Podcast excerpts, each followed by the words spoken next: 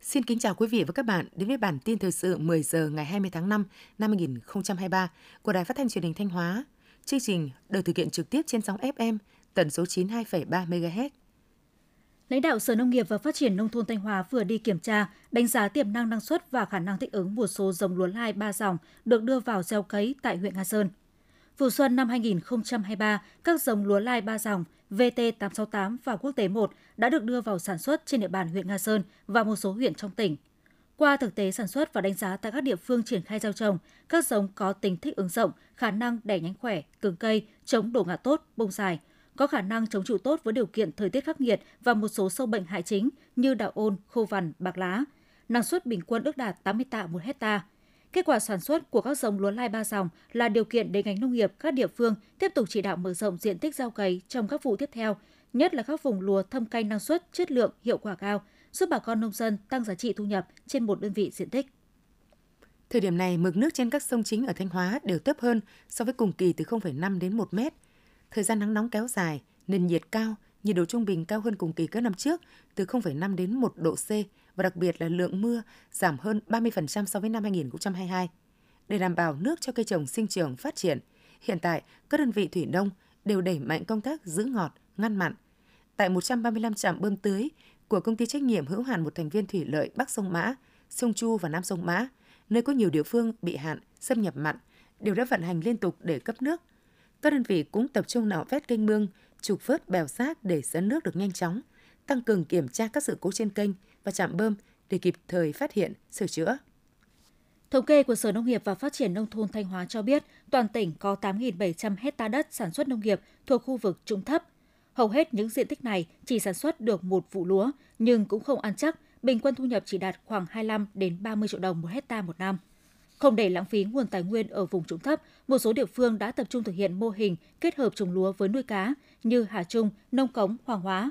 Giải pháp này không làm thay đổi lớn về kết cấu hiện trạng mặt ruộng, các hộ dân chỉ cần cải tạo khoảng 20% diện tích mặt ruộng, đắp bờ vùng, bờ thửa là có thể tiến hành sản xuất mà không cần nhiều chi phí đầu tư mà lại tăng thêm thu nhập và phù hợp với điều kiện kinh tế của nhiều hộ dân. Hơn nữa, mô hình này dễ thực hiện, độ rủi ro thấp, thời gian sinh lãi ngắn nên thu hút được nhiều hộ dân tại các địa phương tham gia. Tính đến tháng 3 năm 2023, Thanh Hóa có gần 25.400 ha rừng với trên 4.000 hộ dân được cấp chứng chỉ FSC,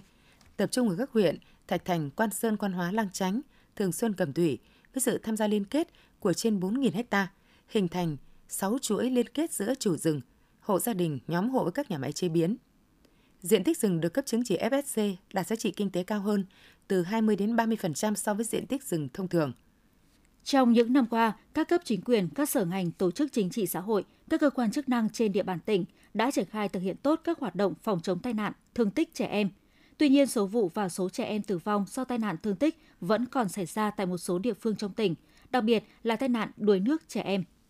Để các em học sinh có mùa hè vui khỏe, an toàn, bổ ích, các địa phương cần có sự phối hợp chặt chẽ hơn nữa với các ngành chức năng, các tổ chức xã hội, đoàn thể, gia đình và nhà trường, tuyên truyền giáo dục, nâng cao nhận thức cho cộng đồng. Đặc biệt gia đình cần phối hợp với nhà trường để quản lý chặt chẽ, quan tâm hơn đến con em mình. Cán bộ các địa phương cần tăng cường kiểm tra giả soát, phát hiện kịp thời, loại bỏ các nguy cơ gây tai nạn, thương tích đuối nước và các nguy cơ mất an toàn khác trên địa bàn.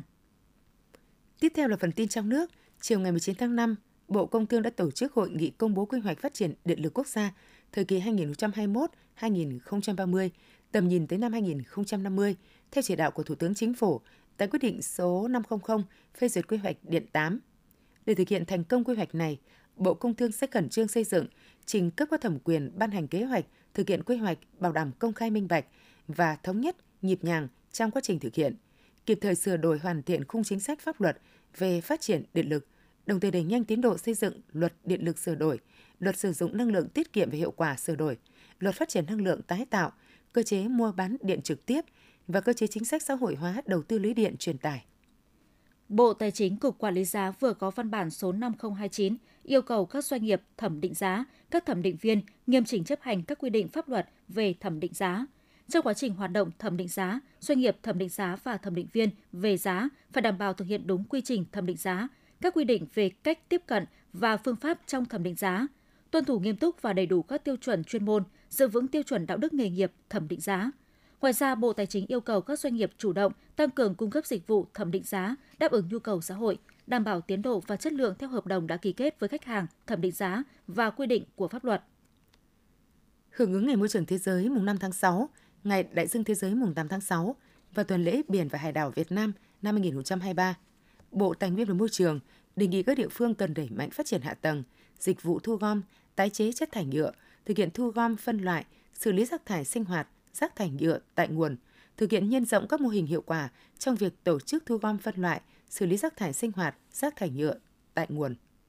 Cục Thủy lợi Bộ Nông nghiệp và Phát triển Nông thôn cho biết, nhiều tuần nay, các tỉnh, thành phố miền Bắc không xuất hiện mưa lớn, khiến dung tích trữ của các hồ thủy lợi bị suy giảm tới 25% so với cùng kỳ năm 2022. Tính đến ngày 19 tháng 5, dung tích bình quân các hồ thủy lợi tại miền Bắc chỉ đạt 48%, tương ứng 548 trên 1.142 triệu mét khối. Do nguồn nước suy kiệt nên hơn 1.100 hecta sản xuất nông nghiệp của các tỉnh miền núi phía Bắc có nguy cơ hạn hán. Thông tin từ Tập đoàn Điện lực Việt Nam EVN ngày 19 tháng 5 cho biết, EVN vừa có văn bản số 2480 đề nghị Tập đoàn Dầu khí Việt Nam, Tổng công ty phân bón và hóa chất dầu khí, Công ty cổ phần phân bón dầu khí Cà Mau về việc ưu tiên nhường khí để sản xuất phân đạm cho sản xuất điện trong các tháng cao điểm tháng 5 và tháng 6 năm 2023. Theo EVN, đề nghị này được nêu ra vì hiện nay hệ thống điện đang vận hành rất khó khăn, các hồ thủy điện thiếu nước, việc cung cấp nhiên liệu, than dầu khí cho sản xuất điện không đáp ứng được yêu cầu vận hành. Ngày 19 tháng 5, Bộ trưởng Bộ Giáo dục và Đào tạo đã ban hành công điện gửi Giám đốc các sở giáo dục và đào tạo về việc đảm bảo an toàn cho cán bộ giáo viên, học sinh và ứng phó với nắng nóng tại các cơ sở giáo dục. Các cơ sở giáo dục chủ động điều chỉnh kế hoạch giáo dục của nhà trường, sắp xếp bố trí thời khóa biểu hợp lý. Trong đó, ưu tiên bố trí khung thời gian đầu giờ sáng để tổ chức dạy các môn học và các hoạt động giáo dục ngoài trời, đảm bảo an toàn cho giáo viên và học sinh. Không bố trí tổ chức cho học sinh tham gia các hoạt động giáo dục, hoạt động ngoại khóa trong thời điểm nắng nóng gay gắt. Theo thông tin từ Tổng công ty Bảo hiểm PVI ngày 19 tháng 5,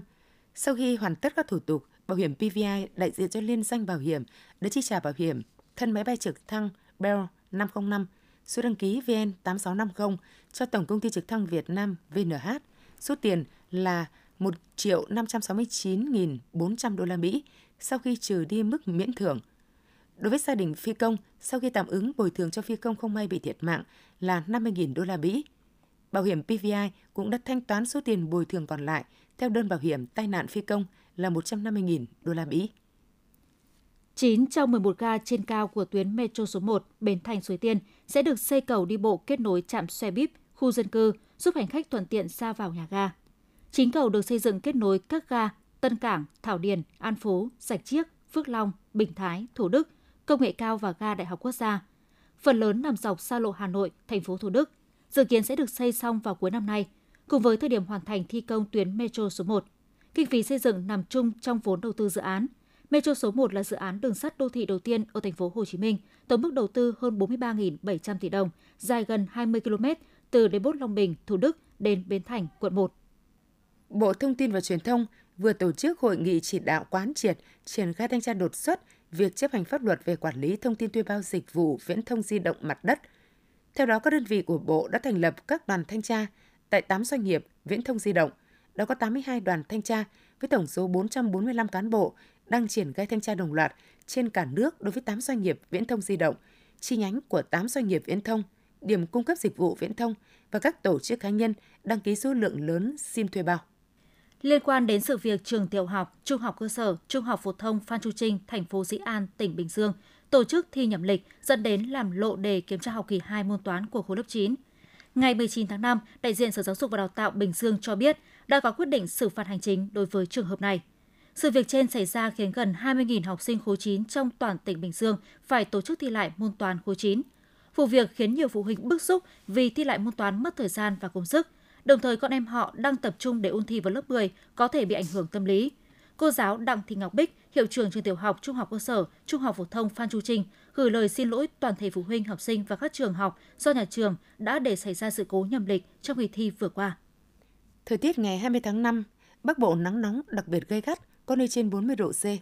Theo Trung tâm Dự báo Khí tượng Thủy văn Quốc gia, ngày 20 tháng 5, khu vực phía Đông Bắc Bộ có nắng nóng và nắng nóng gai gắt với nhiệt độ cao nhất phổ biến 35 đến 38 độ, có nơi trên 39 độ. Độ ẩm tương đối thấp, phổ biến 45 đến 60%. Quý vị và các bạn vừa theo dõi bản tin 10 giờ của Đài Phát thanh và Truyền hình Thanh Hóa. Mời quý vị tiếp tục đón nghe bản tin thời sự 11 giờ để cập nhật những tin tức thời sự trong tỉnh.